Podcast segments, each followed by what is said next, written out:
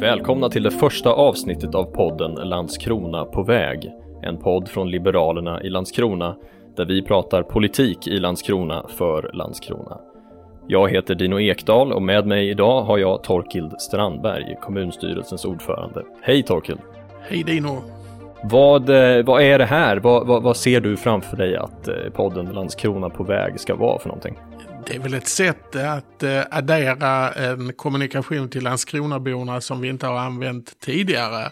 Det är väl ett, eh, vi har hela tiden lagt oss vinn om att finna, finnas nära våra uppdragsgivare. Att eh, snarare än att tala till, tala med Landskronaborna om den utveckling som vi vill se oss i staden och som staden behöver. Jag tänker att vi börjar med en enkel reflektion som jag har haft. Att eh, Landskrona på många sätt är en alldeles unik stad. För mig som inte är härifrån från, från början så slås jag av hur, hur vackert stadens läge är vid havet. Hur vänlig befolkningen är som med leenden på läpparna hälsar främlingar på gatan och de många fina grönområdena med sina historiska byggnader. Listan kan göras lång helt enkelt. Men under allt det här så, så vet jag nu att staden har gjort en oerhörd resa genom åren. Eh, det var verkligen inte alltid på det här viset. Eh, och du har ju varit här för att se den och i många fall stått vid rodret eh, i den resan. Men vi, jag tänker att vi, vi börjar från början. Hur, hur var det att växa upp här, Torkild? alla har ju en, tror jag, en ganska ljus bild av sin uppväxt och barndom och det har, har jag också. Landskrona var en väldigt bra plats att växa upp på och jag tycker du fångar beskrivningen av staden väl även ur det perspektivet. Eh, jag växte upp med mina föräldrar, eh, enda barnet, det, det berättar min sambo alltid för mig att jag är. Eh, och hade mycket med min farmor att göra. Farmor fanns på plats hemma hos mina föräldrar på Fiskargränden när jag kom hem eh, från skolan hade eh, gjort mellanmål till mig och mina kamrater. Och, eh, det var en, en, en harmonisk uppväxt. Eh, men också en uppväxt där eh, som inte var så homogen som jag tror att många är idag. Det var verkligen alla sorters barn och barn till alla sorters föräldrar som träffades på, på ganska lika villkor.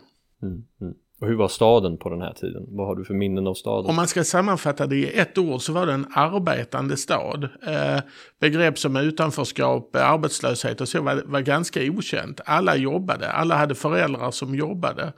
Ehm, och det präglade staden. Varenda eftermiddag vid, vid klockan fyra när jag och mina kamrater var, var hemma eh, eller utanför huset så hördes från industriområdet fabriksvisslorna. Då var det slut för dagen. Klockan fyra ljöd de och, och då begav sig den arbetande befolkningen hem. Och några minuter efter fabriksvisslan så, så kom det ett formligt lämmeltåg av mestadels män i, i blå overaller cyklandes genom Storgatan med en tom, tror jag, Unica-box på pakethållaren eh, på väg hem för att, eh, för att äta kvällsmat med sina familjer.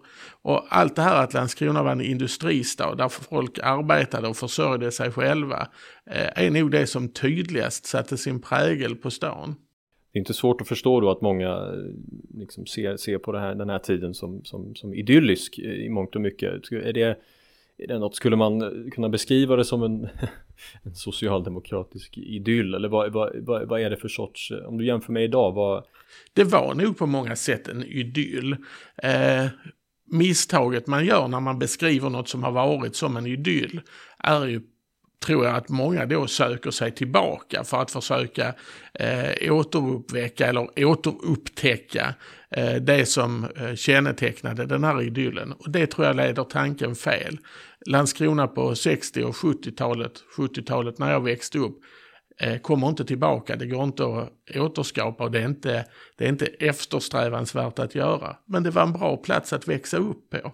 Men sen kommer 80 och 90-talen avindustrialisering, hög arbetslöshet, igenbommade lokaler, negativa inflyttningstal, ökande segregation och skenande kriminalitet. Bara av några av problemen som, som eh, då uppvisades. Va, vad var det egentligen som, som hände runt den här tiden? Va, vad var det som gick så snett? Man får ju börja med att säga att den beskrivningen du ger är ju alldeles korrekt samtidigt var det ju så att här levde lyckliga och arbetande människor eh, som såg sina barn växa upp och, eh, och som levde goda liv. Men det som hände var ju att det vi idag kallar globaliseringen, det vill säga att det som traditionellt hade producerats här började flyttas över till andra delar av världen för att där kunde man göra det billigare. Eh, Tekoindustrin, eh, det vill säga att man sydde kläder, eh, flyttade till södra Europa. Varvsindustrin flyttade till Sydkorea och så vidare. Det här var ju en gigantisk omställning av samhället och en gigantisk mental omställning för Landskrona. Att vi inte längre var en stad som försåg världen med stora, svåra, komplicerade maskiner och produkter.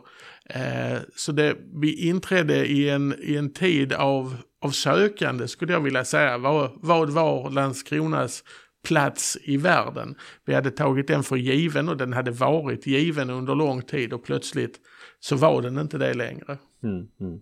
Var det politiska ledarskapet runt den här tiden rustat att, att möta de här, den här globaliseringens utmaningar och Landskronas förlorade identitet eller hur man nu ska uttrycka sig? Var, hur såg responsen ut? Från det? Jag tror att eh, den politiska ledningen, oberoende av färg, eh, om den var blå, röd eller grön spelar inte så stor roll, men man förstod inte eh, att läsa eh, tecknen i skyn på vad som hände, utan man trodde nog att bakom eh, nästa årsskifte eller bakom nästa knut så väntade en, eh, en ny varvsindustri eller någonting annat. Att detta skulle återuppstå som en, som en fågel Fenix.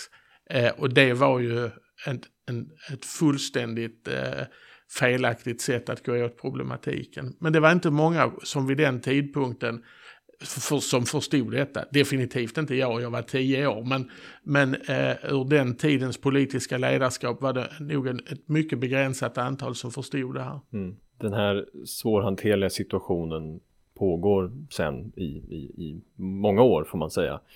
Men eh, 2006 fick du förtroendet av stadens invånare att bli kommunstyrelsens ordförande.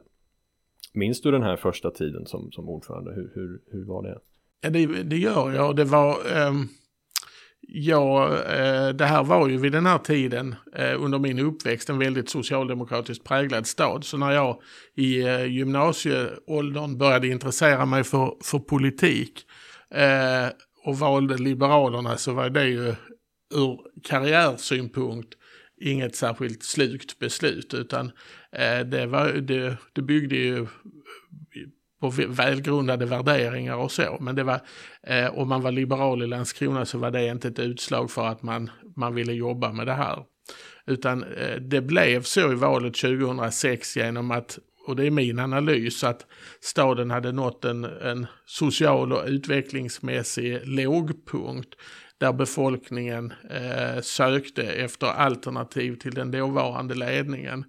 Eh, och en del av, av det hoppet ställdes då till, till Liberalerna och, och, och därmed till, till mig. Eh, den första tiden präglades ju väldigt av, att, av vår bristande regeringserfarenhet.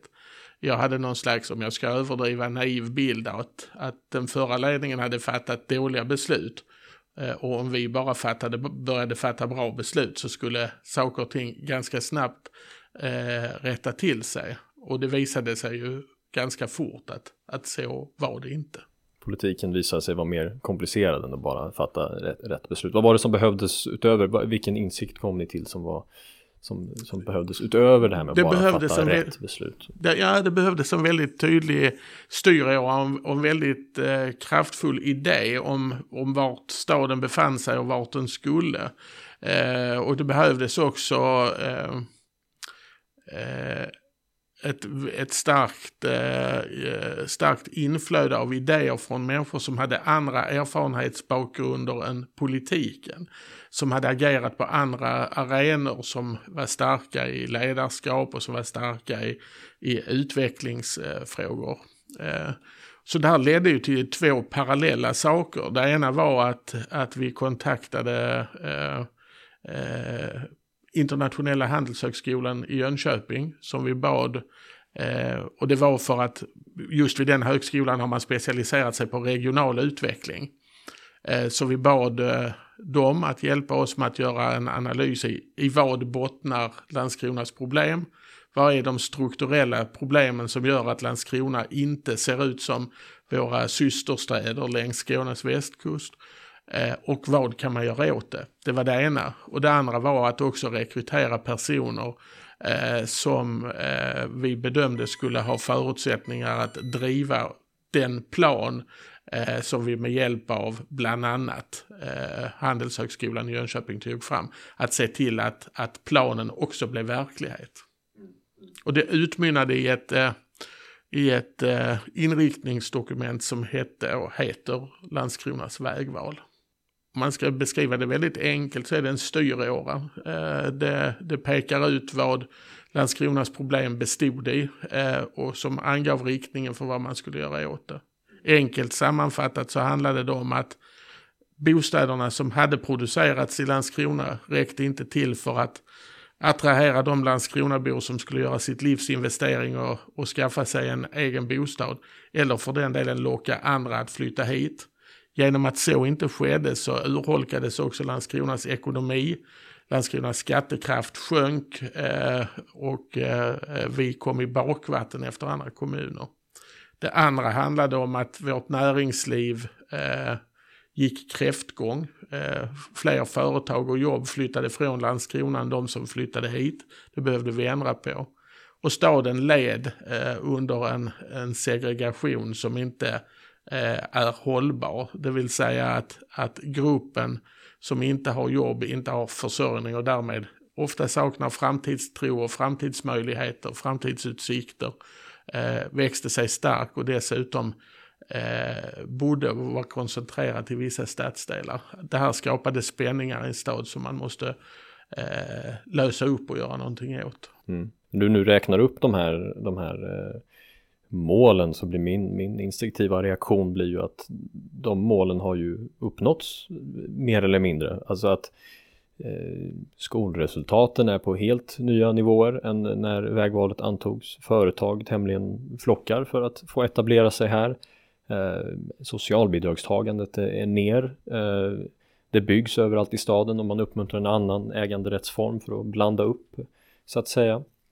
Och det här liksom då blir ju tillsammans någon sorts eh, ingredienserna som utgör stadens helomvändning lite grann. Eh, som, som jag ser det. Eh, vad tror du har varit de, de liksom viktigaste faktorerna i den här i att, lycka, i att ha lyckats vända den här utvecklingen?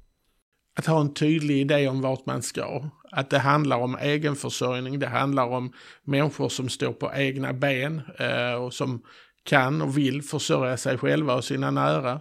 Eh, att förstå bostadspolitikens betydelse för hur staden utvecklas i stort att förstå att pengar måste tjänas innan man kan spendera dem, vilket betyder att man måste ha ett, ett, eh, ett starkt privat näringsliv för att kunna ha en stark offentlig sektor.